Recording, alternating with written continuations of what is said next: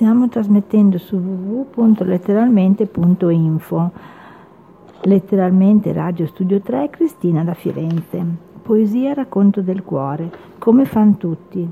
I suoi zampillini nella mia fantasia sembrano voci allegre e festose che si alzano, si abbassano, abbassano a ritmo frenetico di una danza appena accennata. Lo spettacolo che si presenta agli occhi della gente richiama alla mente gocce, gocciolini che ti bagnano il viso e questo dona al tuo viso un barlume di sorriso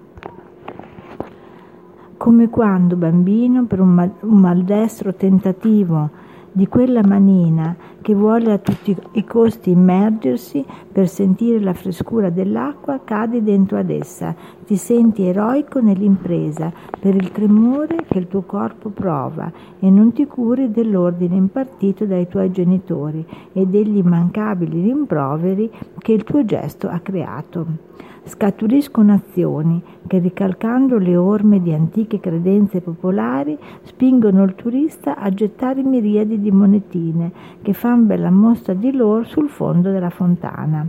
Sperano con questo gesto di allontanare la metaforica signora che nera si figura vogliono con, vol- con, volontà indomita portare a loro vicino la stella della buona sorte e della fortuna pensieri, magie, ricordi, superstizioni si accalcano in un solo momento nella tua mente.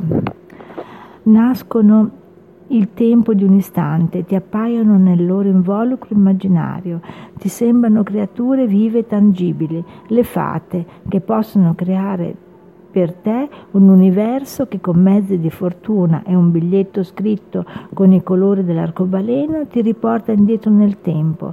Un novello vagito fa rinascere un uomo nuovo dalle caratteristiche uguali ai suoi antenati, ma diverse nel passaggio del trapasso. Un essere che rispetti se stesso, gli altri e la natura.